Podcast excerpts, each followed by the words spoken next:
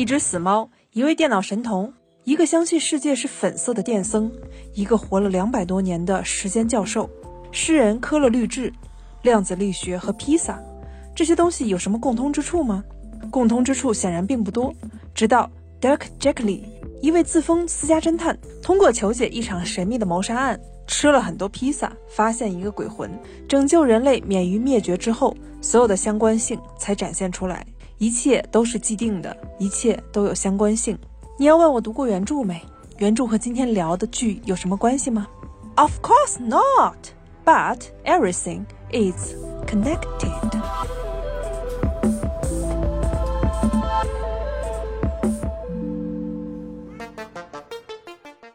Hello，大家好，欢迎收听本期的走马灯，又是新一期的节目。今天我们继续跟大家聊那些好看的，但是有一些可惜的科幻剧集啊。嗯，今天跟大家聊的就是科幻剧集当中的一个遗珠——全能侦探社。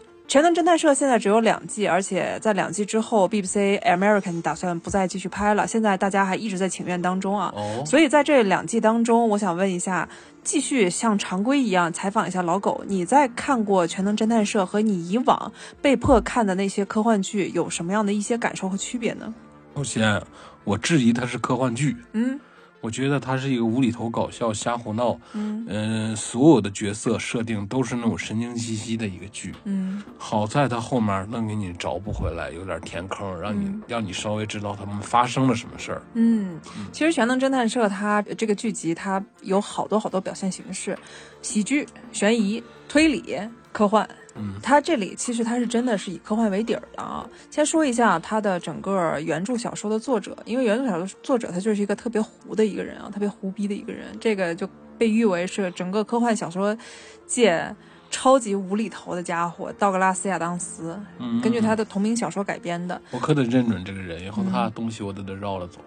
千万别，他东西都是好东西啊。哇，他写那些东西是以不正经为主，但是他那不正经里会有非常非常严谨的一些逻辑，而且道格拉斯·亚当斯他本人又是一个极端的无神论者，他认为一切的东西都是有科学解释的。对，就这个科学解释和他热衷的这个东西，有点像最近老高与小莫他们播出的那个拉布拉斯的恶魔，嗯，也就是说，你在这个世界上，自宇宙大爆炸开始，你所做的所有的事情，你的出生和现在我们在做的一些播客都是既定的，嗯都是被命运定好的。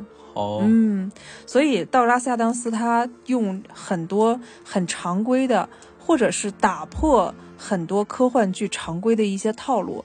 来去给我们讲一个非常规的一个科幻故事，而且他在这个过程当中，他其实一直在讽刺其他的科幻故事。你会发现，我们在看其他的一些科幻故事当中，主角永远都会相爱，嗯，对吧？而且主角都会有超凡的智慧，这是我们在看其他科幻剧的一种感受，对吧？都是智什么智商一百九十二，智商两百、对吧？对你都智商不够，你参与这事儿干啥？添嗯乱是吧？还有就是主角对自己的目的非常的明确，嗯，嗯，但是就种种种种啊，很多很多的一些原嗯因，种种种种在全能侦探社当中你全都看不到，对，这个主角一直在剧逼。挺难编，挺难拍的。我一开始在看的时候，我也感觉有点乱，但是这个乱你一定要仔细看，因为英国人嘛，他就喜欢埋梗。他在每天说话的时候，他其实都在埋一种梗，都是那种冷幽默、黑色幽默。道格拉斯·亚当斯在这个剧集当中和他原著小说当中就埋了很多很多的一些梗，不看到最后你才发现，哦，前面原来都不是废话呀，他前面都在给你圆那个梗。对，嗯，特别有意思啊！我们先跟大家介绍一下《全能侦探社》，来自道格拉斯·亚当斯同名小说。迪克·杰克利的《全能侦探社》是 BBC American 出品的科幻电视剧集，主要由马克思·兰迪斯创作并撰写。这个人对于《全能侦探社》来说非常重要，但是成也是 Max，败也是 Max。在后面我会跟大家详细说一下。在前两季的灵感就是来自刚才我说的亚当斯的同名小说。该剧集由 BBC American 和奈飞以及 AMC Studios。IDW Entertainment 联合制作和发行，主要拍摄地点是温哥华大不列颠省。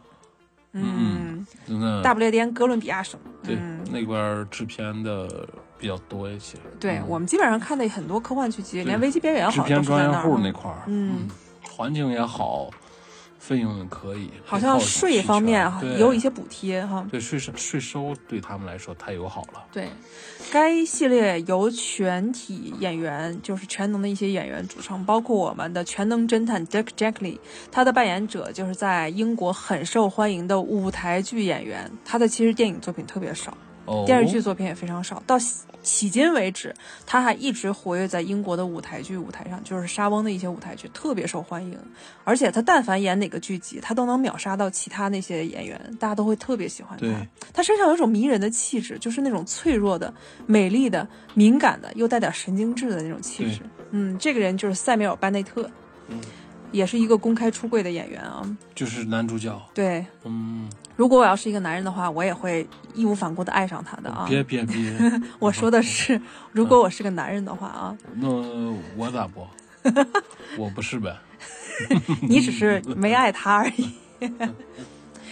以及这个是我们的男主角，以及他的搭档就是《指环王》当中弗洛多老爷的扮演者伊利亚伍德小朋友啊，现在的对人家早不是小朋友了，都四十多了啊。他不情愿的搭档演的是 Tod，，其他的演员包括托德的妹妹的扮演者汉娜· Max，，还有哎，我还挺喜欢这个女演员的，就是里面的黑人女主角，对，是吧？她的原名叫杰德·艾希德，她在里面演的是安全官法拉赫，我看他挺眼熟的，她演过啥项目来着？基本没有。不是吧？这是她第一第一个项目。呃，第一个比较成名的项目，之前那些项目，她只好像在他的整个演员表演没有没有，只有三个吧，啊，只有三个作品嗯。之前他是一个什么，好像电气工程的一个硕士，他一直在读书，后来又是国家舞蹈团的演员，美国国家舞蹈团的演员。你看他身形特别漂亮，对，很也秀气长得。啊，他是埃塞俄比亚后裔，他长得跟我们平常看的一些黑人演员完全不一样。就埃塞俄比亚那头的女性真的超级漂亮，对对对对，嗯，蓬乱的发型在她的头上，还不是那么太难看。你当时不是在看的时候，你就说 她长得真好看，就是她那个头发太高了。非洲裔，尤其那黑哥们儿、黑姐们儿的那个发型都是那样的。他好像跟他们的发质有关系他，们没有直发的发质，他们应该是也有。他非得烫，那就非嗯得烫。他们普遍来说，直发不是像咱们所谓的叫自然卷儿，他那不叫自然卷儿，他那叫方便面。嗯，他那喜欢编脏辫儿也是有那个道理的。当年有两位黑呃，就是非洲裔的超模啊，一个是嫁给大卫鲍伊的伊曼，另外一个不是不是，另外一个就是《沙漠之花》那个原著女主角华丽兹哦迪里，他们俩就是直发，就非常漂亮，而且他们俩真的特别漂亮。造造型做出来的直发。那个我就不知道了，但是他们在公共场合出现的那个样态全都是直发，非裔，嗯基本你就没我就没见过非裔直发的人。嗯，但是她真的很漂亮啊！我们在整个看《全能侦探社》一到二季的时候，我们真的是被这位女演员惊艳到了，而且她在里面就表演一些武术技巧，可能是由于她非常扎实的舞蹈基础，对，她表演那个武术技巧特别漂亮啊。还有就是这里特别受欢迎的，每天脏兮兮的一身血的。杀神、全能杀手嗯巴特的扮演者，嗯，嗯就是菲奥娜·道里夫，他的真实身份其实是个制片人嗯啊，哼，他演戏演的很少，但是哦他是个制片人。这个片儿是他制他做制片，他好像不在这个片儿里制片，他是其他片儿里制片的，哦但是他本人是这本职工作是制片人。接戏啊。对嗯还有就是他的好朋友肯，肯是一个加拿大演员。其实这里有特多加拿大演员，除了我们的男主角，剩下的基本上全都是加拿大演员。对，嗯，所以我们就看到加拿大真的是一个培育好莱坞好片儿的一些土壤的地方哈，嗯很有意思。对再往下就在第一季当中出现的那个最终的大富豪帕特里克斯普林，这个人这个演员叫朱利安达纳维纳麦克马洪，他是澳大利亚人，他是唯一一个不一样，他前身。之前他做的一直是模特，所以我们能看到他作品很少，对而且但我看他形象不错嘛，对他形，人家之前是模特嘛，表演也还可以，形象也不错。我说咱们居然没有没有看过他作品，很少，他作品很少。人家就比较修身养性，因为他老爸，他们家族在整个澳大利亚是非常有权势。他老爸是嗯澳大利亚第二十任总理，哦嗯，，很厉害的啊。嗯对，还帅是吧？这要亲命了啊。家里门第了得呀。你看他们的地点也很有意思啊。第一季虽然他们全都是在温哥华、大不列颠哥伦比亚省拍的，但是第一季设定是西雅图，第二季哎设定是蒙大拿州虚构的博格斯纳贝格小镇。第一季是由二零一六年十月二十二号在 BBC American 首播的，那个时候大获好评、啊。对，到下面就到了奈飞拿到了境外播出权，第二季播出结局之后，也就二零一七年的时候，节目被取消了。哦，在二零二零年的时候，二零二零年三月就离我们比较近的那个时间段，因为之前一直在请愿，你看都过这么多年了，演出中使用的大量道具和服装已经被拍卖了，嗯，也就是说，这个项目在后面是不会再出现了。不会做了。它为什么呢？后面我就看到很多人的解析啊，还是大多数人看不惯这种类型的你所谓的科幻剧，还是看一些就像《危机边缘》。嗯，你说你搞笑，《危机边缘》不搞笑吗？危机边缘不搞笑，危机边缘相当轻松娱乐搞笑了，看得我笑的。你说感人的《危机边缘》看得我也老抹眼泪儿，这个片儿我倒是没抹过眼泪儿。你说科幻硬硬科幻的《危机边缘》硬不硬？那个片儿都不算一个成功的片儿，那个片儿都因为费用太高就做了那么。它有非常综合性的一个表现啊，他的粉丝其实跟危机边缘不相上下。咦咦咦咦咦！我才不信，你别跟喝大了似的，我你也跟这个片儿一样非常胡逼啊。这么胡逼的个片儿，怎么可能有正经的粉丝呢？我才不信。有的啊，第一季获得评论家的好评，在烂番茄上它的支持率是百分之七十一，这是相当高的支持率啊。评分是六点五四分，第二季获得好评，烂番茄上获得了百分之百的支持率啊，平均分是嗯七点三三分，也是相当高的。关键是，由于它收视率比第一季有所下降，平均每集不到两千五百万次的播放量，而第一集每集为两千八百七十万次。这个数字低于 BBC 的美国 BBC American 的《黑色孤儿》的收视率，哦，嗯，所以他们选择取消。对，而且在 BBC American，它有一个非常严重的一个问题啊，是就是如果它之前那个杀死伊夫不是也是那样子的吗？就是你一个星期播出一集，如果有大量的其他的一些剧集涌入的话，你很难跟上一集的故事连接上。哦，就是很多的观众其实已经基本上忘了上一集讲啥了，也也挺累的，因为上一集他讲的东西知识量太多了，天，对他这种记不住东一嘴西一嘴的电视剧，他他容易让人忘了。嗯。嗯，然后在这个星期，比如像周四他更新出来这一集的时候，大家就觉得啊，上一集讲啥了？你你给我前情回顾，我也想不出来那么多东西。对对，他这个片神就神在那儿，说了你记不住。他你要不我说他出师不利呢？如果他当时就选择在奈飞上或者在嗯 HBO 上、这种网络平台上播出，HBO 的网络平台啊，或者是亚马逊上，你把这个项目直接做在这种网络平台上，它是发行他会非常成功的。它是发行平台就是有问题买买就是电视剧买家有问题，对他们卖直接卖奈飞是起手就卖 HBO，嗯，绝对没问题。他的生命力起码能后面十季都可以，一真的后面十季都可以。你看十季你奈飞就喜欢做这样的项目。哎呀，应该谢谢 BBC，我操，我这忍着看两季，你要十集我得吃多少啊？没有？关键是他还中间在二零一七年的时候，他播出第二季之后，又爆出来因他刚刚播出，所有的演员刚刚在圣地亚哥动漫节跟粉丝互动了。那个时候演员都心气儿挺高的，因为那个时候我们都知道艾伦图代克也去了，嗯，是吧？艾伦图代克不是在第二季的时候加盟了吗？对，就是外星居民的男主角，对吧？那个我们都挺喜欢他天生演。坏人的料，又高，非常高大，在这里还挺帅的啊。他都去了，大家都一切都非常的平和。但是在圣地亚哥动漫节之后，突然就爆出来，因为那个时候大家都 Me Too 运动，还有韦恩斯坦的事件闹得都特别的火热，突然就爆出来，Max Landis 他有对其他的一些女性和其他的一些工作人员性丑闻、性虐待的一些丑闻就出现了。这个片儿这件事儿，要不说这个片儿它命运不太好，这件事儿一出现，再加上之前 BBC American 本来是想把它取消，但是想把它推荐给其他的平台，就大家就已经是对这件事儿一出来就对 Max Landis 是避之不及的。谁都不想碰他，而且其他的那些编剧也说，Max Landis 已经打造出来全能侦探社的宇宙了，我没法去再把这个宇宙重新给它规划出来，因为这属于 Max Landis 的宇宙，不属于我的。在一系列丑闻的一个加持之下，再加上二零一七年本来也是一个非常敏感的时间段，在那之后，很多的一些劣迹艺人，基本上在好莱坞地区，大家都是避之不及的，因为怕遇到后面的一些麻烦嘛。所以，像这个天才的编剧，我们说的这个人就是 Max Landis，他在遇到这些事儿之后，再加上 BBC American 整个的收视率不如之前的《黑色孤儿》，所以 BBC American 打算要把这个剧集整个砍掉，而且在后期，就算它已经移植到了网飞平台，现在网飞的。全能侦探社其实播放量是很高的，嗯，也属于是大家比较受欢迎的非网飞制作，但是在网飞平台上很受欢迎的科幻电视剧。对但是由于前面这些接连串的一些事情，再加上 Max Landis 他自己创造了一个全新的全能侦探社宇宙，这个宇宙已经跟原著小说道格拉斯亚当斯那个原著已经基本上完全不一样了，嗯只是留了一些名字或者一些小小的情节，但是基本上它的时间线还有它的人物设定跟那个已经完全不一样。就像我们看在原著当中的 Dirk Gently，他被描绘成一个矮胖的男人，通常穿的一个厚重的旧浅棕色的西装，红色格子衬衫，就很英伦，而且就是那很英伦老派的那种样子啊。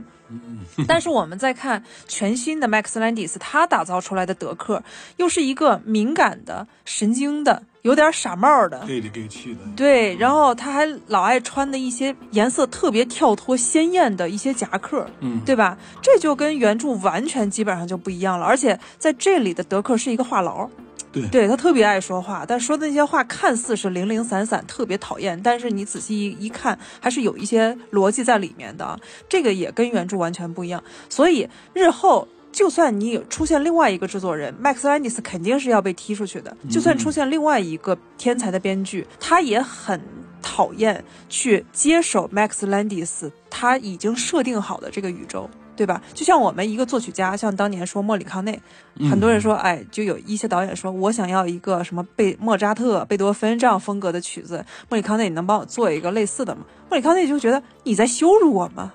对吧？这就是一个道理。你给另外一个很好的编剧，很好编剧说，你就按 Max Landis 之前的那个套路，你就写，继续往下写。那个编剧就会说，你在羞辱我吗？我为什么要写他的东西啊？导致我们现在看到。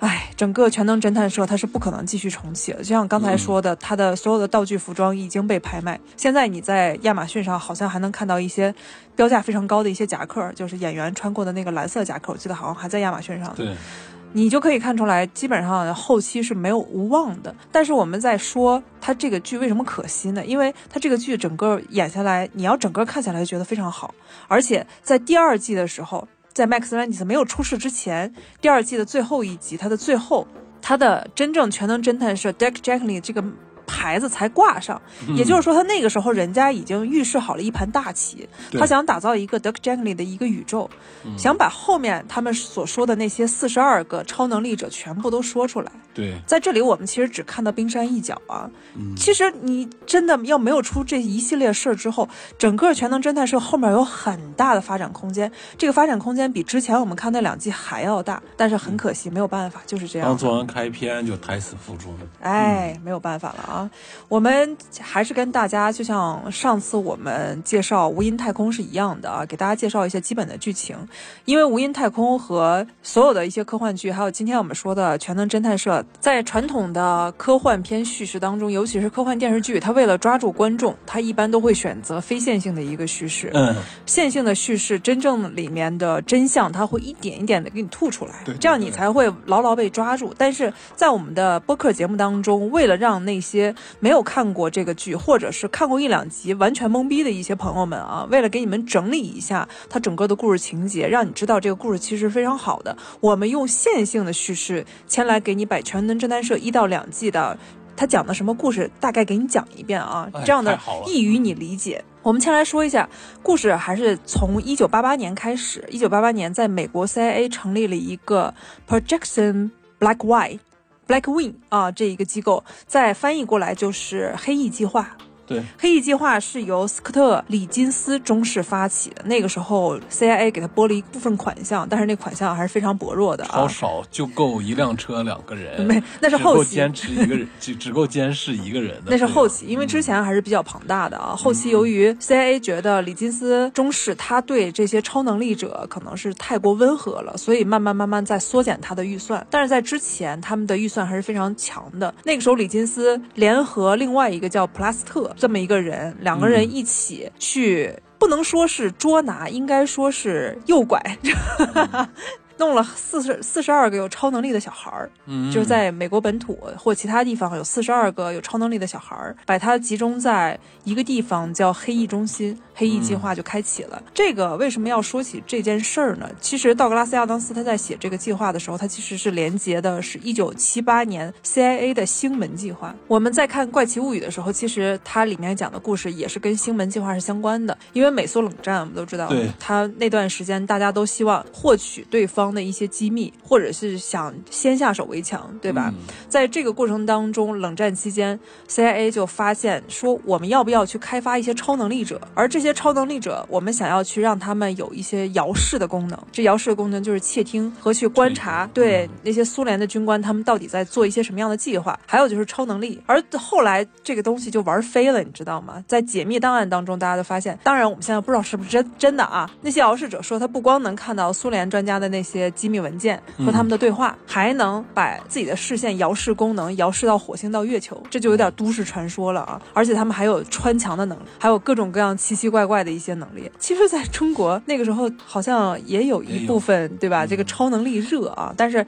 后来成笑话了啊，这个就咱们就不提了啊。所以你看，一九七八年，它这里设定的是一九八八年，一九七八年真实的 CIA 是星门计划，而一九八八年这里设定的，一九八八年的是黑翼计划，它肯定是有一些连接的啊。对而四十二其实在整个小说当中也有一定的意义，因为我们知道道格拉斯亚当是是一个非常雅痞、非常怪的一个人，他。在写《银河系漫游指南》中，他就提到四十二这个词，这个这个数字，他就说，在生命、宇宙以及任何事情的终极答案就叫四十二啊。所以他这里也连接到我们今天看的《全能侦探社》，四十二个人，它也代表的是宇宙的终极答案，其实就这四十二个人，而且它里面一直在提说宇宙发生了一些裂变，所以就出现了四十二个超能力者。嗯，我们这里的超能力者就在电视剧当中，你就看到有这么几个人啊，第一个就是 Dirk Jankly、是吧？我们的主角德克啊，应该说神经大条，他其实智商没有多少，但是他的超能力就是他所到之处肯定能找到线索。嗯，他是跟着自己的感觉走，他走，对，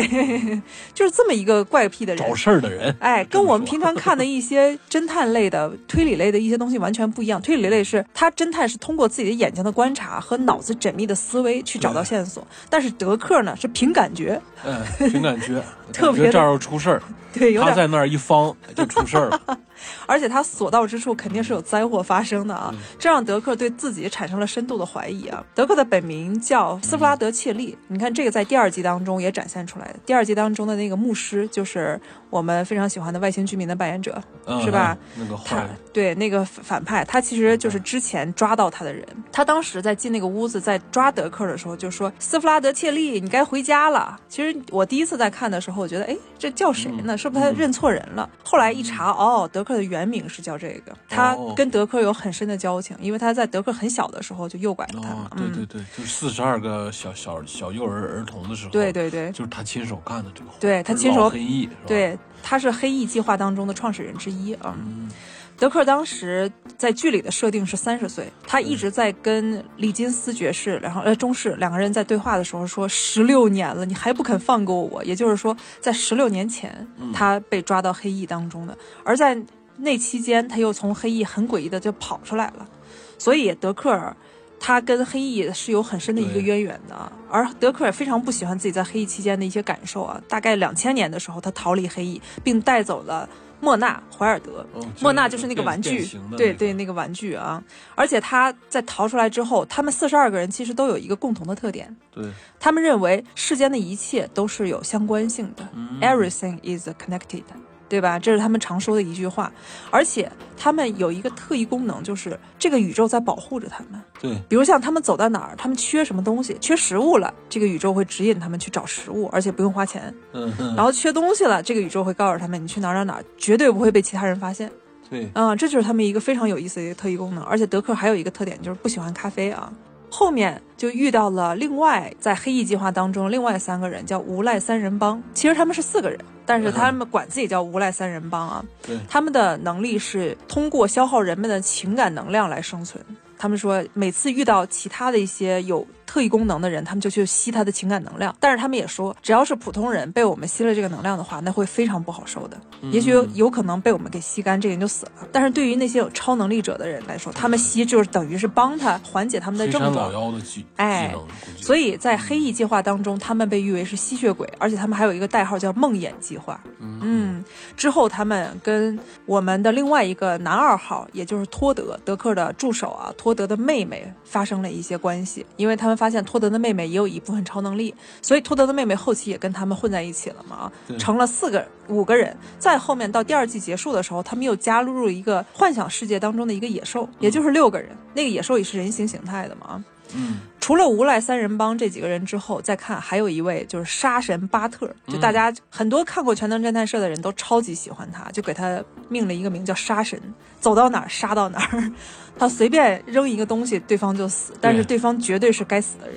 对他从没错杀过人，哪怕他就朝天扔个酒瓶子，呃，隔壁扔几条街砸死一个老头，那老头绝对是个变态。是菜窖里囚禁的四五个女孩，已经折磨了好几年那种。对对对，嗯就是这么一个奇特的人，而且那些将死之人和该死之人，他们在射杀他的时候，子弹会绕开他，嗯刀会绕开他，比如像扔一把飞刀，刀把儿会冲他来。对，但是我们都知道，那个飞刀一飞，绝对是刀尖冲的人的啊！就其他一切的攻击，物理攻击对他都是无效的。嗯但是，大家但凡如果攻击一个不该被攻击的人的话那个人如果被反击的话，他就会受很严重的伤。嗯，你看那个时候他在攻击德克的时候，德克旁边的法拉赫嗯在攻击巴特，就给巴特了一刀，还给巴特了几拳。巴特就当时说：“我从来没有受过伤，但是受伤的感觉真糟糕，天，他就非常的崩溃啊。嗯他在十三岁的时候被牧师先生带了进来。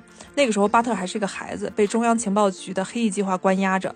他知道还有其他像他一样的人，但是他们从来没见过他。这个在第一季的时候他也说过啊。嗯巴特是一个异常实体，被描绘为因果通灵者。他的黑翼代号是 Project Machina。这个名字源于死亡和有关的斯拉夫女神，你看，就跟她本身的那个行动是一样的啊。其实，在原始的剧本当中，因那个时候在写剧本之前，他们的设定，他们想把巴特写成一个四十多岁一个老男人，但是后来发现写成一个女性这样的更有魅力一些啊。而且这个女性完全不把自己的外貌当回事儿，就巴特好像从来没有洗过澡。从黑衣计划出来之后，他走到哪儿杀到哪儿，吃到哪儿用到哪儿，抢到哪儿，但是他从来不说给自己刷刷牙、洗洗澡或者梳梳头发对，或者换一身漂亮的衣服，啊。用女性的话，人的固有思想里，女性的造成的反差，心理反差更大。嗯，因为他用这样瘦弱的一个巴特来演的话，就是我不是凭的我什么精湛的武蛮力艺啥的，根本就没跟他没关系，我随便扔个砖头就能 我消消死我是神经病，然后嗖随便扔一个什么，然后对方就死了。对啊我也不用伪装，我连个牙都没刷过，对吧？我也不用用女性魅力去魅惑谁，我就说，哎，对面那个傻叉，你给我过来啊！嗯对面那个傻叉就被车给撞死了，就一切的一切就感觉非常随缘啊。对，所以我当时在看的时候，就有另外一种感受，就说当有一些人有一些特别强的超能力的时候，他其实不在乎正常世界的审美观的一种评判，嗯，对？吧？他不在乎你怎么看我，我想怎么样怎么样，反正我最强。巴特应该就是这么想的啊。之后巴特遇到了肯，肯是一个电工，也是在这个过程，巴特在杀其他人的过程当中，无意中跟肯产生了连结啊。没想到后来他绑架了肯，肯还发现，哎，巴特这个人太有意思了，我以前从来没有见过这样的人。后期他竟然跟巴特两个人成了搭档。对，他一直在帮巴特啊。不过在第二季当中，我们发现肯也是个相当聪明的一个人。嗯，他被黑翼计划给逮住之后，他竟然成了黑翼计划当中的项目主管。对嗯，很有意思啊！很有心机，但是肯这个演员找的特别好，哎呀，演的太好了演。的太好了。他整个 有有好多笑料，我感觉有三分之一笑料是靠他的表情包带来的。他不用说任何的话，巴特在那说什么话的时候，你只要看他的眼睛，你就能爆笑啊！嗯肯太逗了啊！嗯，这个演员以后会有发展的，他现在可能还是忙于嗯去做电影，有点意思。这个人，他可能是出道时间短，现在做的都是配角。嗯我，觉得他未来肯定了不得。哎嗯，他的演技挺精湛的，啊，尤其 表情，就那种的非常害怕又不敢说话。应该叫表情的传达吧？对表情情感传达。除了肯之外，我们再说另外一个超能力者，这是我先整理一下，在整个黑翼计划当中的这些现存的能在电视剧当中出现的超能力者啊。莫纳怀尔德，刚才我们也说了，他是由我们的德克给带出黑翼计划当中的。那个时候他一直是一个按压玩具形式存在，而且他有一个特点，就是他很愿意去当一个无生命体，嗯，一个大炮，一把椅子一把手枪其，实他是人吗？他是个人哦，啊、但是他当把自己变成人之后，他非常的不自在，所以他很少把自己超能力变成人。太厉害了，嗯就他这个超能力，我觉得是最羡慕的。可他可以伪装，对吧？他变成任何一样东西、啊。他比变形金刚还厉害。他躲过了。你看那个时候，他这个玩具被德克拿到手里之后，德克又落到了托德家。嗯，托德把德克踢走了之后，他又捡起了这个玩具。哦在捡这个玩具的时候，又无意中躲过了那个傻帽儿，后来成了黑衣计划当中项目主管的弗雷德里金的一个致命一击。这么多形态里，他最喜欢的还是那个玩具的形态。对他也有喜欢别人。拿他那个玩具捏来捏去，他觉得哦这样挺好玩儿，不疼。嗯，嗯，后来真厉害。对莫娜就一直在跟德克在一起，直到他们一起在黑翼计划当中逃离啊。嗯莫娜是一个异常实体，被描述为可变物理非常量。这是一个很复杂的一个单元啊，它最自在的，刚才我说的就是无生命体，它的代号是 Projection Lamia。嗯，嗯这个名字源于希腊神话当中的一个人物，他在黑翼计划当中的符号是两条水平线上的一个圆圈，代表这个人他其实非常复杂。嗯嗯，如果你一下没看好的话，这个人就跑了。嗯，他其实是来去非常自看好，你。看好也没招啊。你拿你拿啥看他呀？就像肯那个时候发现，发现弗里德里金他不是特别的傻帽嘛，嗯就那个高管啊，嗯他在找那个莫娜的时候，他说莫娜到底在哪儿？那个玩具不在啊。这是原主管，应该叫对原项目主管。后来死了嘛，哎，还是肯他眼睛贼，嗯肯。那个人拿出拿起一把手枪在那乱射的时候，肯说：“你的手枪还在你的枪套里。”后来那个人才反应过来，我手里这个手枪就是莫娜哈。嗯后来莫娜又变成一把锁链，就把那人差点给勒死了。你看莫娜就太有意思了啊！后期我们特别期待莫娜能能有一些更大的一些发展，但是没有没有没有了啊。项目唉，没有了。除了这几个人之外，我们再说一下在这部剧集当中的几个非超能力者，也就是正常人。一个是托德，托德的演员之前我们也说伊利亚伍德演的嘛，嗯，现在好像基本上没有看到他的一些新片子了啊。伊利亚伍德在演过《指环王》和《足球流氓》之后，在后面的片子我很少见到了。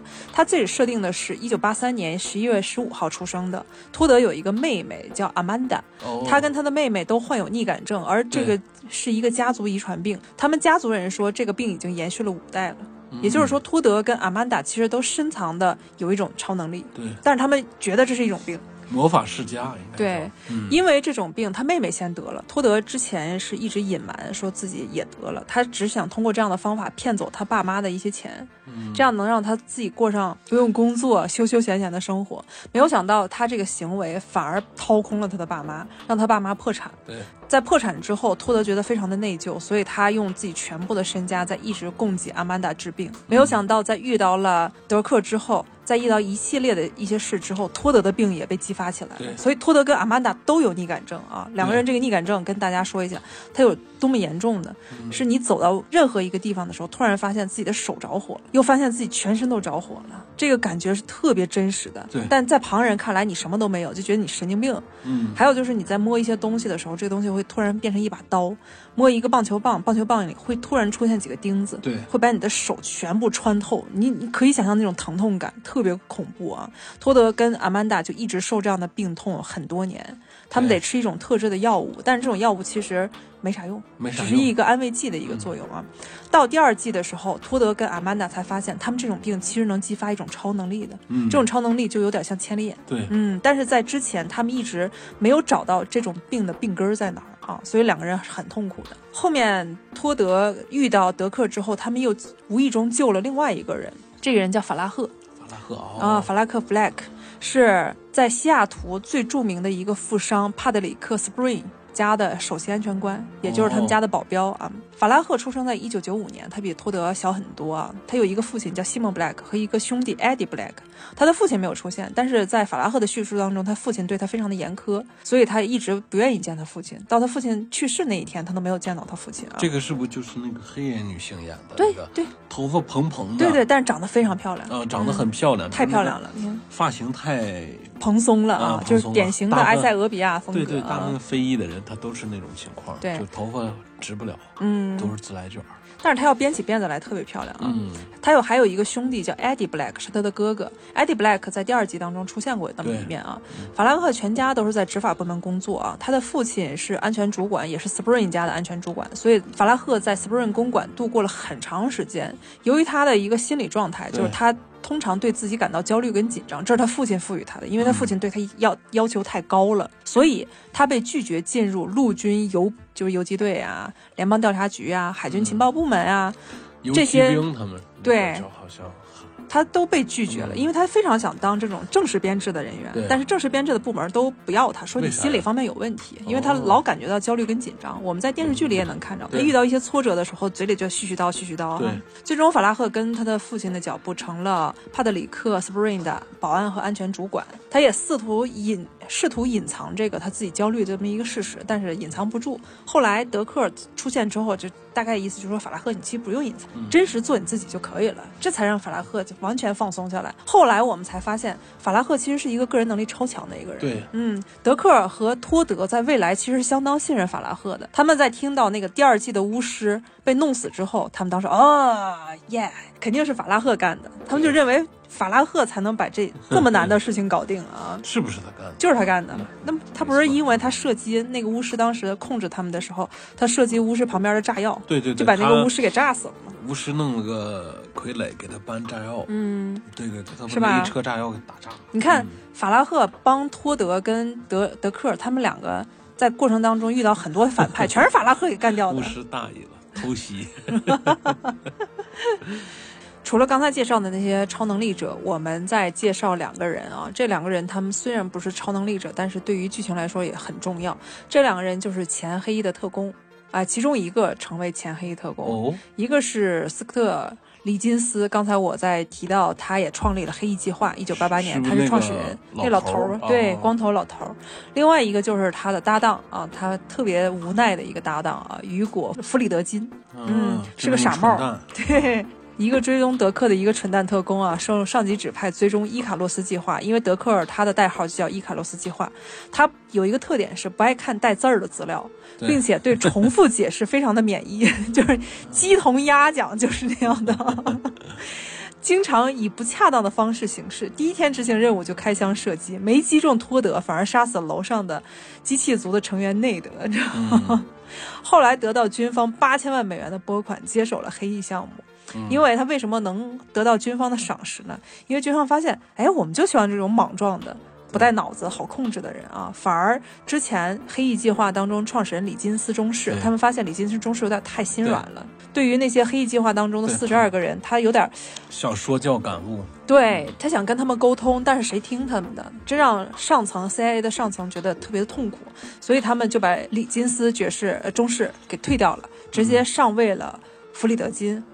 在这里就是第一集、第三季，第一季、第三季的时候有一个特别逗的一个对话啊。那个时候李金斯发现他的搭档是 弗里德金，他就特别的痛苦，因为 CIA 为了恶心一下李金斯，嗯就说你的其实预算现在不多了。对，不多到什么程度呀？就一辆车，嗯一些装备，还有一个蠢蛋，你知道吗你没有任何精明的同强干的同伴啊！对，李金斯当时看到弗里德金的时候，那个嘴都气歪了。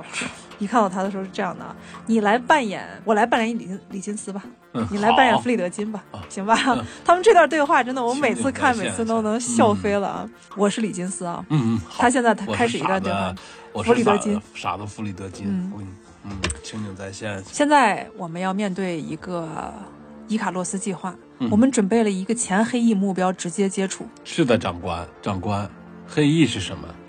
啊苍天，就是我们，我们就是黑翼。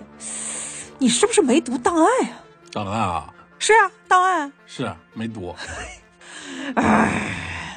我跟你解释一下吧啊，在一九八八年，美国中央情报局任命我为行动长官，领导我自己创立的部门。这个部门的代号叫黑翼。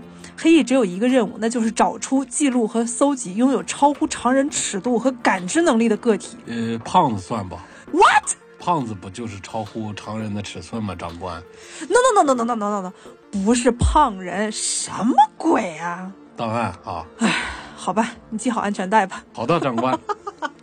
从这段对话里，你就能看出来弗里德金是一个特别直的一个人啊，就是他代表的那么一部分大家对帅哥的嗯。固有概念，就是很多的一些帅哥，尤其是像那种的爱运动的帅哥，嗯，或者是非常在军队里的一些帅哥啊，他们都是长相帅气、身材高大，但是四肢非常的发达，四肢头脑特别简单。弗里德金就代表这么一类人啊，看字儿绝对不行啊。看不了带字儿的东西。完了，除了最简单的描述，嗯。就是吃喝拉撒睡以外，对和你最基本的行动的跑杀，就像李金斯 就这种的最基本的指令。哎，嗯，其他指令他听不懂。像李金斯那个时候在碰到德克跟德克面对面说话的时候，弗里德金把李德克给扑倒了嘛，然后李金斯说不要伤害他，不要伤害他。结果弗里德金还说我会找到他的，拿的那个枪还上的那个膛，我会找到他的。李金斯还在强调不要伤害他，我们只是观察他。他还在说我会找到他的。你就对牛弹琴，对这么一个人啊。除了他，黑翼计划当中有一个重量级的人物，他在第二集当中出现了，就是我们之前说的艾伦·图代克饰演的奥德蒙德·普拉斯特先生，他的代号叫牧师先生。嗯嗯，他是一名冷酷的、危险且暴力的赏金猎人，为 Black Wing 工作。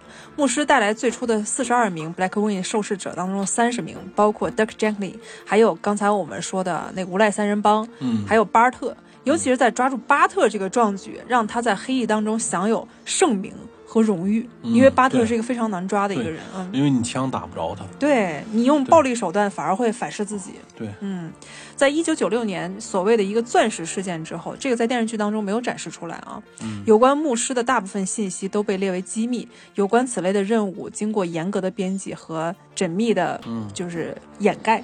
对。也就是说，牧师这个人，他在抓这四十二个人当中，他其实做了很多很多让正常人对嗯。受不了的一些事儿，所以牧师是不得已才能被叫出来的人，嗯。而牧师也跟当时的弗里德金说，弗里德金不是第二次重启了黑衣计划吗？说我其实不想当任何的领导人，我是子弹，嗯。而你是枪，你只要跟我发号施令就可以了。他是一个非常享受于去抓别人的人。对，他特别不喜欢坐办公室，但是如果给他发号施令的那个人特别的蠢或者嗯。特别的、呃左右难难办的话，这个人他就特别讨厌这个人。对，嗯。你说弗里德金就不对行，他就讨厌。弗里德金是一个左右摇摆的一个人，嗯但是遇到肯之后，他又非常喜欢肯，肯的思路特别的明晰。对而我们的牧师先生，他还有一个特点，就是也是神经兮兮的啊，嗯他也很强悍。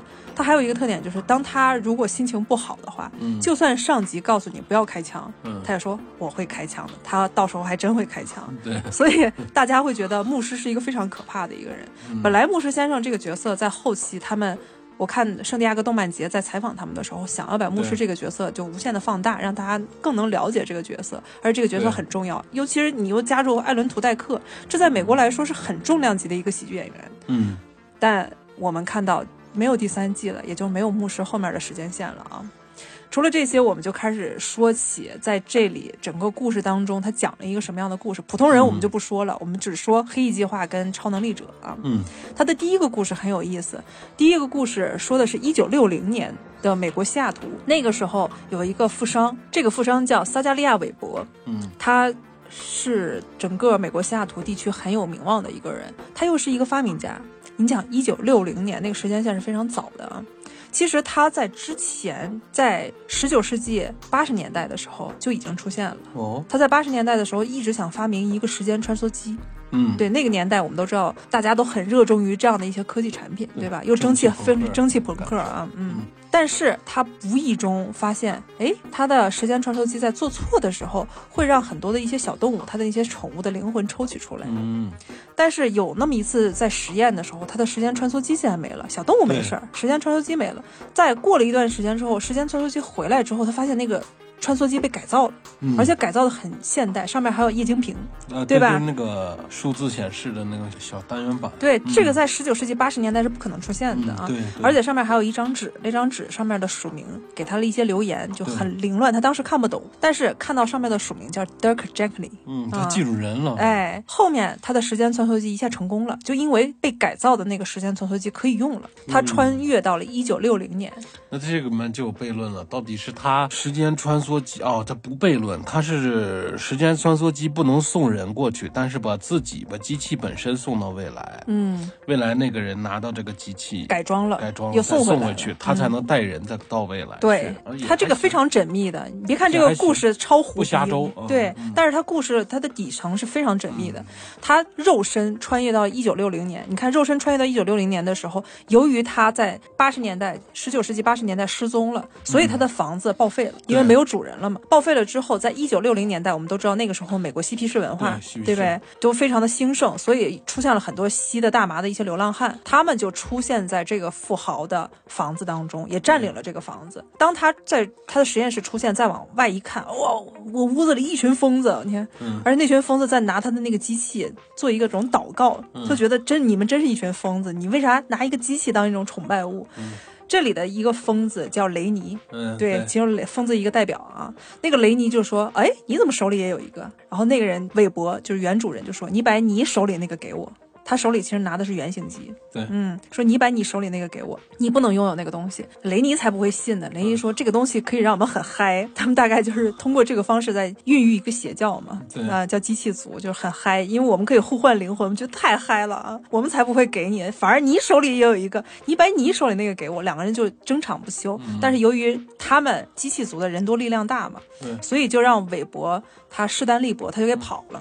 跑了之后，他就穿越到了八十年代。嗯他为了逃避他们的追杀，穿越到八十年代。八十年代的时候，他因为自己的投资目光，还有就是他有很强的发明能力，对，他又发明了一个无限能量装置。嗯啊，这主主要是为了去供给他的时间穿梭机的那个能量，对，所以他就发财了。他又包下了一片地，就把整个西雅图的一片地给包起来嗯那片地叫 Spring 地区，对，这片地为整个七八十年代供给了差不多三十年的电力。嗯我们都知道，你看法拉赫在描述这段的时候，他说，在一九七八年的时候，美国闹了一场石油危机。嗯在石油危机最恶劣的时候，斯普林区这一片他们没有受到影响，因为我们都知道，石油危机的时候，整个美国地区都限电。对，啊、他们因为那个时候伊朗不是爆发他们的革命嘛，把他们当时的国王给弄下来了。一九七八年的时候，对，所以导致伊朗的一些极端派，他们说我不要把我们的石油再卖给美国了，所以让美国的原油进口非常成问题，导致美国整个它的金融体系也出现了问题。对，所以这个让他们限电很严重，但是只有斯普林地区不受影响，因为当时的韦伯一直在给斯普林地区，他在供给一些电力，供给了整整三十年，没有受任何的影响，导致那些邪教徒子，也就是机器族，他们发现，哎，我们当时追杀的那个人好像就是现在这个人，因为他已经改名换姓了嘛。这个人他现在改名换姓叫埃德加·斯普林啊，他就匿了一个名字。他说好像是这个人，我觉得他长相和其他的一些行为都像当时我们追杀的那个人。嗯，他们就开始找到这个埃德加·斯普林，说你快把那个无线装置给我们。他们认为这个无线装置能辅助他们那个灵魂转换器，也就是当时韦伯发明的那个时间穿梭机。说你这样的可能让我们能做更大的事业。然后两个人又开始，两方又开始追杀，直接导致埃德加·斯普林的妻子，就当时他找了一任妻子嘛，他的妻子去世了。但是好在他还有一个女儿，这一件事儿让埃德加·斯普林就怒火中烧，就打算要干掉整个的机器族，他就无限的穿越。因为一九九零年的时候，他又穿越了，又穿越到一九九零年。这个期间，他的妻子，他跟他们在打架的时候，他就受伤了嘛。在二零零一年的时候遇到他的妻子，他妻子又在这个时候没多长时间，两个人结婚生子之后，他妻子就被杀死了。谋杀了，对，谋杀了之后，他又各种各样穿越，结果穿越到现在的时间线，也就是我们的德克跟托德他们现在这个时间线的时候，他发现，哎，我会死，因为我发现我的女儿会被绑架，因为他失踪了很长一段时间，他不可能控制他女儿未来的行动，他发现他女儿被机器族的人给绑架了，嗯绑架了之后，他为了救他的女儿。没有想到无意中被机器族他们拿的那只小猫给杀死了。嗯，因为那只小猫是灵魂转换器当中把鲨鱼的灵魂给注入到小猫的身体当中，也是发生了一场意外嘛。还不是交换，它这个挺有意思。嗯它这个机器有的时候是两个物质，呃，牵一个驴来，牵一个猪来，嗯，它俩的灵魂互相换。但是这个猫不知道他们是怎么做的，就是不换，当然把鲨鱼的灵魂给了猫。他们是这样的，你没发现他们还有普通形态，嗯还还能变成鲨鱼的灵魂的形态，对，而且灵魂还能造成物理伤害。嗯，你看有有那么一点，他们有一个细节演的，就是他们如果给一个人再转换灵魂的话，他们先得把他的灵魂放在一个小动物的身上，嗯再把这个小动物里头的灵魂再抽取到另外一个人身上，嗯，他们要玩这个过渡。你再再说一下咋闹？你看之前他有一个 FBI 探员被他们给逮住了，嗯。然后再转换灵魂嘛，对，就他们先把那个 FBI 探员真实的灵魂注入到一个小老鼠的哦身上。抽的一个介呃媒介上嘛，老鼠是媒介，对，老鼠是媒介，嗯。然后再把他们另外一个成员的灵魂注入到另一只老鼠。不不不注入到那个探员身上嗯。啊、他们也要通过这个媒介嗯，啊、才能完成他们的转换对，啊、他们一这样的比较安全一些嘛，嗯。所以。但是他们的成员如果没有找到其他媒介的情况下，他们有的时候会把自己的灵魂先注入到这个小动物身上，对，先注入了一段时间，嗯。再把这个灵魂抽取出来，再放到另外一个人的身上，嗯，导致他们的那些傀儡，嗯。就机器族那些大光头傀儡，他们的智商都不太高，对，因为在小动物身上待的时间太长了。哦。你看那个时候，反派在问他手下那些人说：“你们是不是有点想当小动物？” 然后有一个人说：“我一直想当一只金钱豹。”因为他好像在金钱豹的身上待的时间太长了、嗯啊，所以他一直认为他当金钱豹挺自在的。对呀、本来我觉得也是上树呲儿一下就上去了，它又美丽对啊他当时说他又美丽又敏捷，我好想当一只金钱豹。所以导致我们看的机器族那些傀儡，他们的行动跟一般正常人不太一样，他们就是那种僵僵的，对吧？嗯对，还有一些智慧，还有那么一点点那个贼起飞智，对吧？但是正常跟人说话的时候，你就会看这人怎么怪怪的。对，嗯嗯，是的，这是他们的一个媒介。我们在看那个小猫的时候，有可能就是他们在给另外一个人在转换的时候，无意中把鲨鱼的灵魂注意到小猫的身上。嗯，对，嗯，就会出现这样的一种情况。他们在抓住斯普林的女儿，想要威胁斯普林把无线装置给他们的时候，也做了一个非常损的一招，嗯就是把斯普林的女儿的灵魂跟一只狗、一只柯基、嗯灵魂转换一下啊。那个演员演的特别好，你看他在装狗的时候，你看他真像一只狗，对，长得也像狗，对，嗯，是是，那个孩子小小女孩长得确实有点狗 像，挺哎很漂亮那小女孩啊，就是可爱，对，非常可爱啊。嗯，萌宠之相，这样叫，所以，当斯现在时间线的斯普林在跟机器族的头领两个人在交换条件的时候，他发现他面前站的那些女儿嗯不是他女儿。对，他说他一下就明白了，他知道那机器人、机器族的人每天干什么，说这是不是我女儿，这是一条狗，我女儿在哪儿啊？两方就僵持不下。这个时候，小猫就无意当中发散出来他的那鲨鱼的灵魂，所以导致现在时间线真身的斯普林死掉了，嗯就被咬成了两半儿。他为了救自己的女儿的肉体，嗯这一切的连接就形成一个时间循环。嗯，这个时间循环它是无法改变的。当托德跟德克两个人发现了这个机器的时候，托德一直在跟德克在描述一件事儿，说能不能通过这个机器让我回到以前的时间线去拯救很多事情，嗯让我去改变我妹妹做的一些事儿，让我去帮助我的家人，让我去拯救我的妹妹。然后德克就说。没法改变时间线，它定的就是定下来。你的一切命运，基本上就算把你穿越到以前，你还会做上相同的东西，你还会做上相同的抉择。托德当时就不信，就两个人因为这个吵了很长时间，而且后期加入的那个警探，那个很正义的那个警探，他在发现这个时间装置的时候，也在跟德克在说说能不能让我穿越到我搭档死之前，嗯，我可以去提醒我搭档，然后离开那个动物园。对对他搭档死在那个动物园，啊对吧？我可以去揭发我的上司。然后德克说没有办法，就是死了就是死了，你无法去改变这个时间线。你看这样，也对，也对吧，要不他这个剧不好编。对嗯这就是说你的命运是既定的，这就是道格拉斯亚当斯他一直在强调的。我虽然不信科学，我虽然不信神学，嗯但是我相信他科学当中可以解释拉普拉斯的恶魔，就是一切嗯的弦都是相关的。你既定的命运，你要做出什么样的抉择，都是宇宙大爆炸之后它既定出来的东西。对，哎，这也是贯穿整个全能侦探社的东西啊。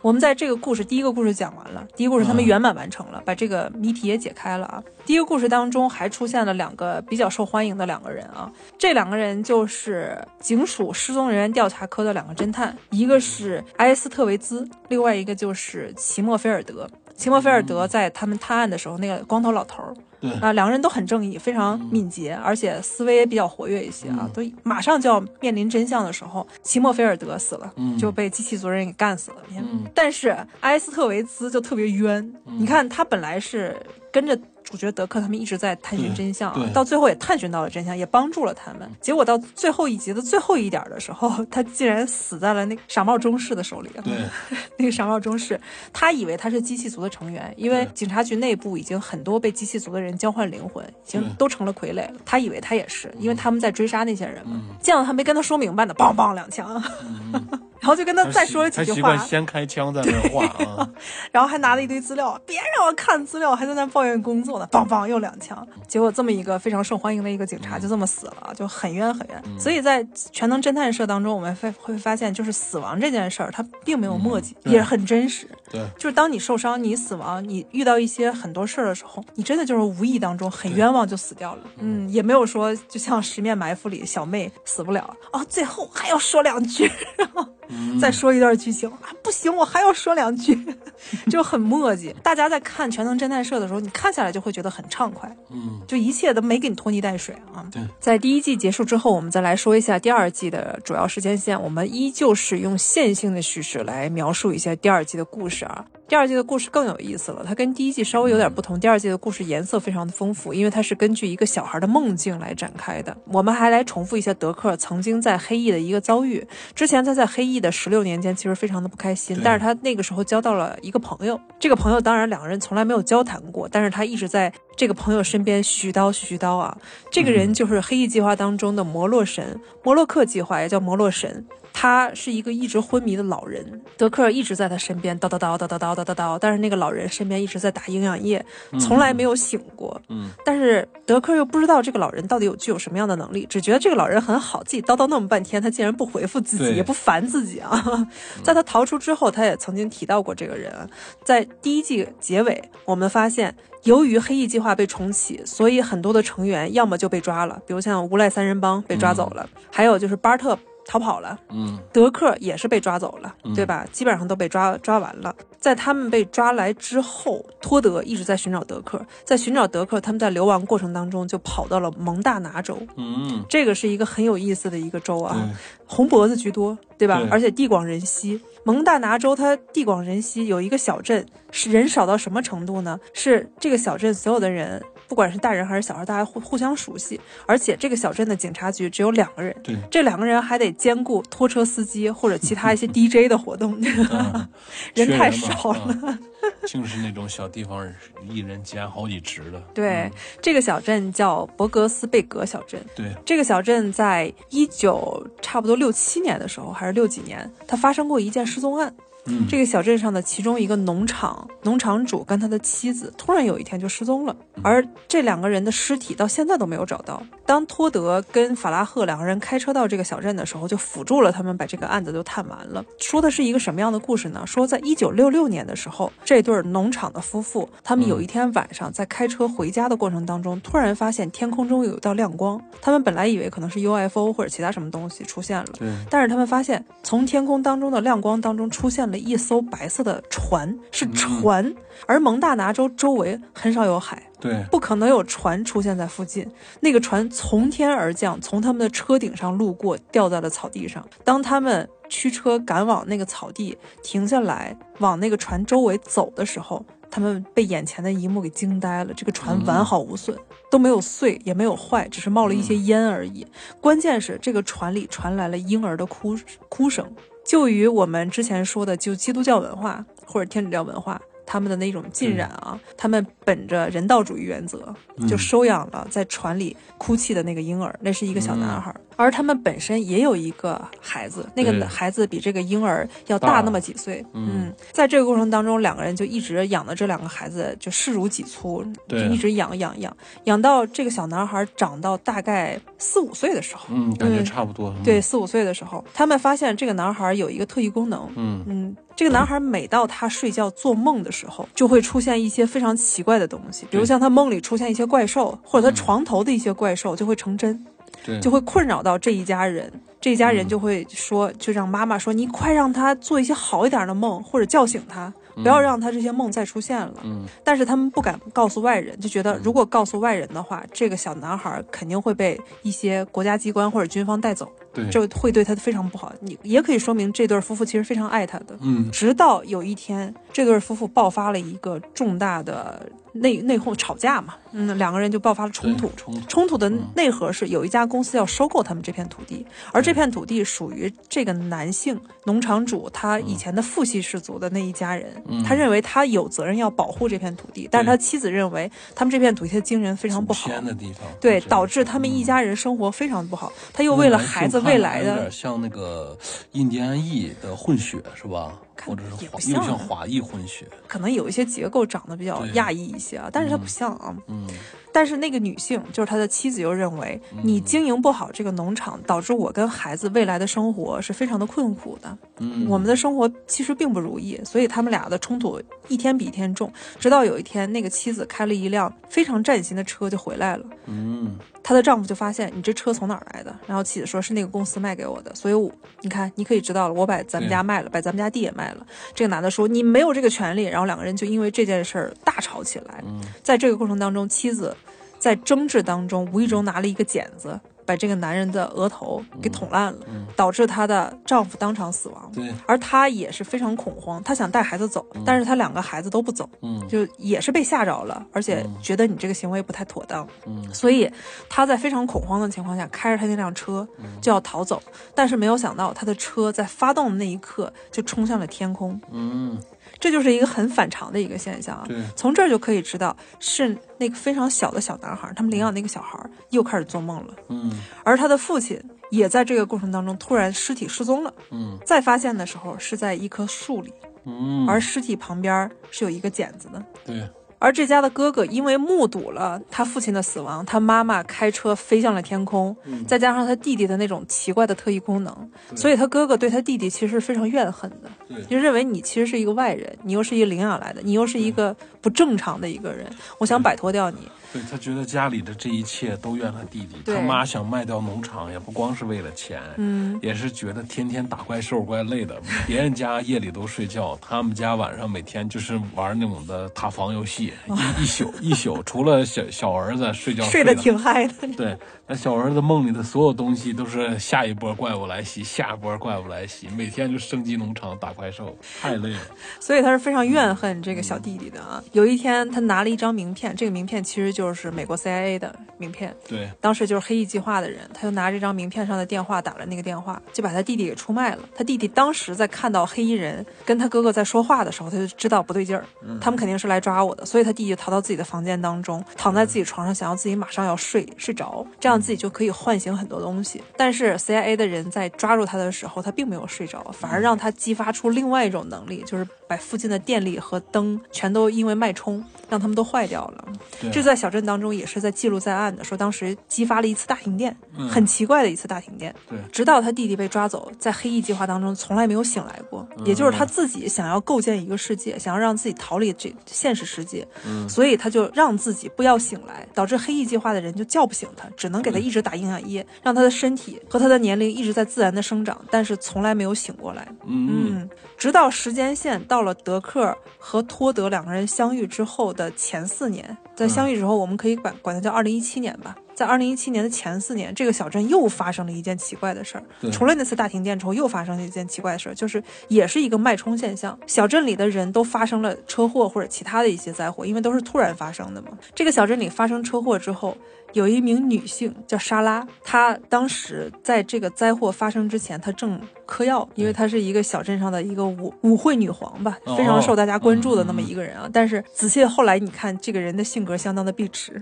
对，就是一个典型的碧池。她在小镇玩完之后，他正在嗑药，又跟人拼车，他又要开车。嗯你想，他这就是很不负责任的一个说法，就是一个行为啊。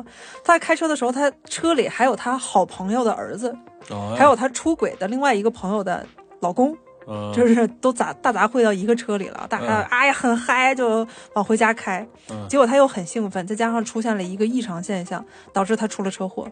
哦，他好朋友的儿子死去了，对。连他出轨的那个对象好像也是身负重伤或者死去了。嗯，对。但是他因为这件事儿，他并没有跟他的好朋友他们道歉。对，其实这是一件很大的一件事儿，非常痛苦的一件事儿，并没有跟他们道歉，反而把自己埋起来，因为他觉得他也受伤了，对，他导致他的胯骨受伤。他觉得他是他现在最惨，嗯，觉得别人家的什么小孩儿、老公都不要紧的，然后他叫苏西伯顿，对对。他认为他漂亮的屁股不是会像以前那样的非常均匀的在那伸展，嗯。他的腿没有像以前那样的特别漂亮的走路，他会觉得这个是让他非常痛苦的一点。反而其他人的灾祸，你失去了儿子无所谓，你看，我觉得我才是最重要的，所以导致小镇上的人都很恨他。嗯。直到他康复了之后，在采石场工作。你在刚看的时候，你就会觉得为啥所有的人对他说话都那么尖酸刻薄？连他采石场的老板都说，发生那件事是你身上发生最好的一件事儿，都在骂他。嗯他以前的朋友都说，我们真的不希望你来。这大家一开始会认为是不是大家其他人的问题，不是他的问题，但是你看到后面才发现都是因为他。对嗯，都是因为他太讨厌了。但是这个脉冲现象是因为什么呢？脉冲现象是因为在黑翼计划当中，我们说的那个小男孩他不长大了吗？摩洛神，黑翼计划管他叫摩洛神。这个小男孩本来在做梦的时候，他已经构建出了一个虚幻的世界，对在那个房子底下，也就等于是平行世界。但是他在黑翼计划期间，他在那个四年期间，他得了中风。嗯得了这个病之后，导致有一些能量就发生了崩塌，而平行世界跟现实世界的通道打开了，因为打开了，所以有一个脉冲的力量散出去了，对。导致小镇上的电力和其他的东西出现了一些故障，所以才导致苏西伯顿和其他那些人受上了很多灾祸。嗯。也导致在虚构的那个童话世界当中，有一个邪恶的巫师从童话世界走到了现实世界，嗯，这个是不可控的。对对吧？如果摩洛神他是清醒的情况下，这一切都是可控的。但是摩洛神中风了，这一切就不可控了。之间这条墙壁就越来越薄，越来越薄，就导致两个世界之间就很混乱。这个混乱就发生了后面的一系列的一些事儿。而德克发现了这个状况，德克在解谜之后发现，必须得把摩洛神拯救出来。从黑翼计划当中拯救出来，才能去让两个世界和平相处，不会让两个世界的东西到处乱窜。对而这个过程当中，平行世界，也就是摩洛神他构建出来的那个童话世界里面那个邪恶的巫师，发现，哎，我原来是人家梦中的一个产物，他就觉得非常的不公平。你看，他就想在现实世界当中称王称霸，而他的能力又在。他说白折腾了，对，而苏西伯顿呢，他在现实世界当中活得很失败，对他又有一定的野心，他认为谁都不喜欢他，很讨厌他，他又想到魔幻世界当中去称王称霸。你看，两个人正好完成了一个完美的交易，所以苏西伯顿拿到了魔法师的另外一根魔杖，他跑到了虚幻世界。对。，嗯。而魔法师自己来到现实世界，想要去轰掉蒙大拿当中的那个屋子，因为那个屋子是一个通道嘛。他把那个屋子如果炸掉的话，那个通道就关闭了。嗯两方之间就产生了很大的冲突。到最后，我们发现整个的故事最后，当然德克他们是拯救了这一切对，而德克也是因为这个把摩洛神放进了那个通道里，嗯，让摩洛神的真身唤醒了。真身唤醒之后，那个小男孩的肉体就出现了，哦而不是一个老人的肉体。对而这个过程当中就出现了一个多元宇宙，到最后那个多元宇宙出现了之后，他们才发现哦，原来宇宙都有自己的规律的，我们做的一切都是有既定的命运的，都是有自己的规律的。哎，嗯这个故事就基本上讲完了，这很有意思啊。很有意思，但很难懂，嗯，嗯，但是他这个讲故事那个手法是非常飞的啊。对，非常飞，看不了，嗯在第二季的时候也出现了一些人物啊，这个人物就是蒙大拿、伯格斯贝格执法部门的两个警长。嗯，这两个警长特别可爱，一个是夏洛克·霍布斯，他是警长；一个是缇娜·特维迪诺副警长。缇娜她是一个无所事事的人，她说我为什么来这个警局，是因为啊霍布斯这人太有趣了，我只想陪着他。对对对，而他认为霍布斯你的名字叫夏洛克，肯定跟夏洛克·福尔摩斯有点相像对。这两个人特别可爱。还有一个人物叫雷神，雷神索尔，嗯他只是在德克的描述当中出现了。但是如果这个电视剧能往下拍的话，雷神这个人肯定会出现的。德克说他曾经帮助过雷神，雷神在现实世世界当中他确实存在，嗯，而且德克说雷神并不像人们说的那么好看。德克在被囚禁在黑翼计划当中的时候，梦想他的朋友来救他的时候他是，打算这个剧要如果再拍是打算黑人家雷神呀，还是打算借个 IP 用？黑人的雷神。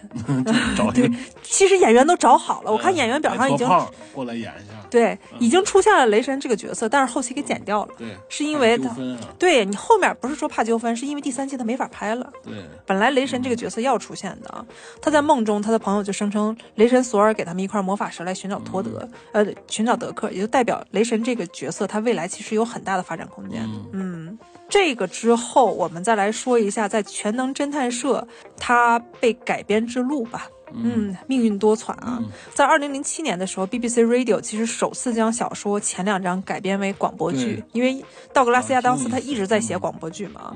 后来 BBC 放出了一集电视试播集，我并在觉得这个如果说是给一个做广播剧的高手来说，他这个电视剧广播剧可能比电视剧还要好。对，因为他这乱七八糟的东西真适合那种没事儿干开长途车的人听。嗯 但是这里信息量太大了，开长途车的人肯定会累的。嗯，对对对，所以我就说，这个电视剧它不应该在 BBC American 上播出，就应该一开始就出现在奈飞。如果一开始出现在奈飞，播放量超高的话，它也不可能在后面出现那么多乱七八糟的事儿。对对对，它这个就是因为在那种的传统嗯传统媒体，嗯，那样的话，周一周播上一集的话，哎呀，看的他这个真累。电视剧你不像以前演什么火线啊啥的那些嗯电视剧，即便隔上一年以后下一季开始，只要给你前情回顾一下，你一下就想起过去讲啥。他这个每一集的前情回顾看完了，如果你不是当下赶紧看第二集，你看完那个前情回顾，你还是想不起之前说啥，因为太凌乱太跳脱了。嗯，你看《危机边缘》，它也有好的一点，《危机边缘》是它一集其实也讲一个故事对，但是前情给你那么一点点线给你连在一起，对，它还是看懂了。对，它还是给你讲一个新的故事，人物线还是一样的。他这个就有但是全能侦探社嗯是，它并没有在这集给你讲一个故事，而给你讲很多故事，在下一集把很多故事那个尾巴再给你挖一堆坑，再给你填坑，再挖坑，再填坑，你这样你会想不起来前面他到底挖什么坑，对对对你后面到底要填什么坑，对，嗯，很麻烦，这就导致大家看不懂啊。看不懂。嗯，二零二一二年，他正式播出了电视剧啊。如今我们所见的《全能侦探社》是第三次的一个翻拍的版本，非常成功的一个它有点版本啊。像我曾经看过一个美剧叫《迷失》，迷失也没有他这个这么乱迷，失就可爱来回乱挖坑，最后自己填的乱的不行，就成了催眠大师了。嗯，迷失是因为填不上了是吧？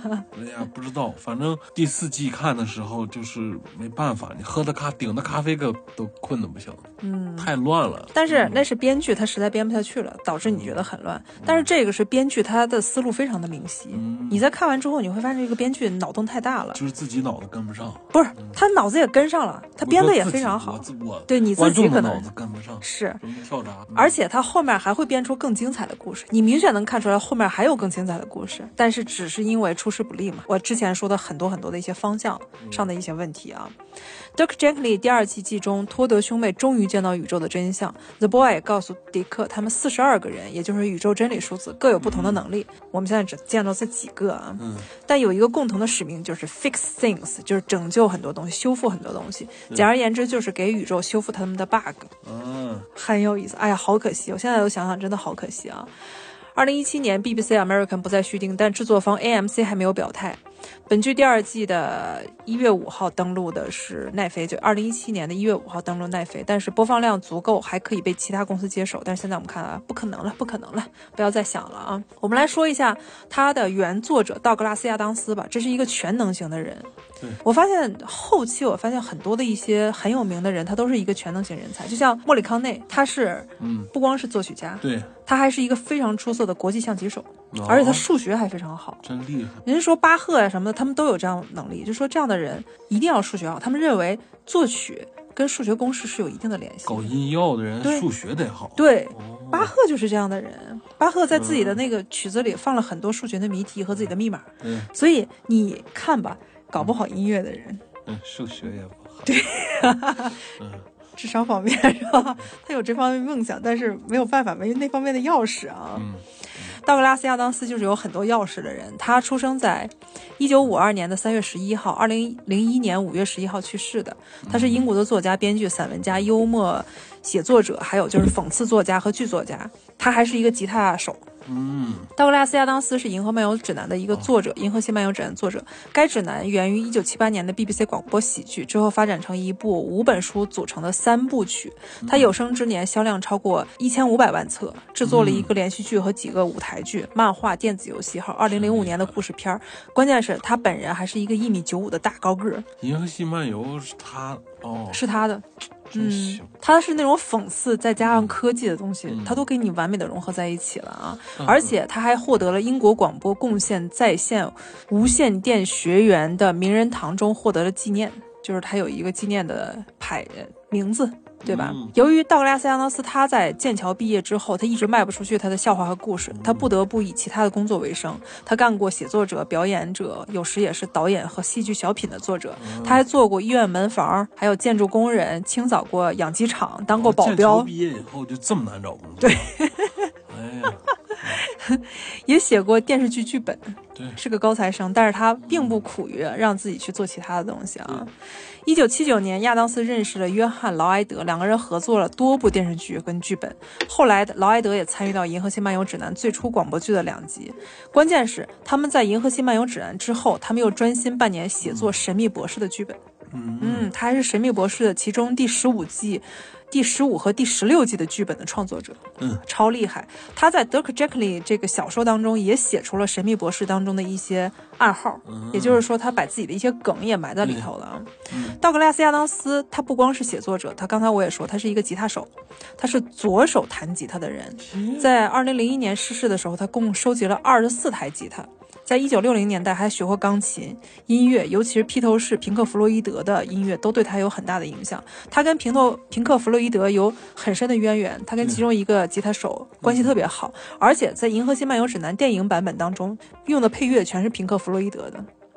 平克·弗洛伊德有一年的演唱会，也把道格拉斯·亚当斯给请上来，让他表演一段 solo，还表演的还挺好啊！这是真是个全才啊！我天，他不光是这样的，他还对科技方面有很多的一些贡献吧？你看，除了音乐，还有写作方面，他有很多的一些贡献。对，全活人。比如像一九九零年，亚当斯在一个电视报道当中向公众介绍了超文本系统。这个时候，超文本系统还没有真正面世的啊。确实，嗯。而这个时候，九零年哈，他对九零年，他虽然不是超文本系统的发明人，但是他是最早使用这个手段的人之一。他对超文本系统的普及及影响不可低估。同年，蒂姆·博斯纳里和他的 HTML 在这其中，他使用了超文本系统。也就是说，道格拉斯·亚当斯他对这个影响那他跟万维网有关系没？就当然有了。咱凡是上网的一级域名前面的是三 W 嘛？万维网。对。他那个时候晚些时候，计算机科学家 Tim 他就被道格拉斯亚当斯就起了一个名字，超文本计划嘛，叫 World Wide Web，即万维网。也就是说，你此刻在用的一个东西，这跟道格拉斯亚当斯他当时起的一个纪念节目是有关系的。嗯，你看你们曾经用的那个万维网，跟他也是有连接的。现在一直大家都在用对吧网啊，而且 HTTP 是超文本协议的意思是吧？它应该是缩写。M M L 是那个脚本的缩写，对，就应该它就是超文本协议脚本。嗯，像所有咱们网络文件的配置，嗯，就是它奠定了现代大家呃网络传输的基本的趋势。和方法，嗯，除了这些，道格拉斯亚当斯其实在游戏方面有很深的一个造诣啊。一九八四年的时候，亚当斯与 Infocom 公司一起编写了一个《银河系漫游指南》的文字冒险游戏。一九八六年，他与卢卡斯异界一起工作，工作室来了一个星期的工作，设计了《迷宫》这款游戏啊。后来又与 Infocom 这个一起设计了《官僚主义》这款游戏。对，一九九零年又与 Smith 公司出版了亚当斯的星河舰队。对，同年四月，亚当斯创立了 H2G2 协议同写项目。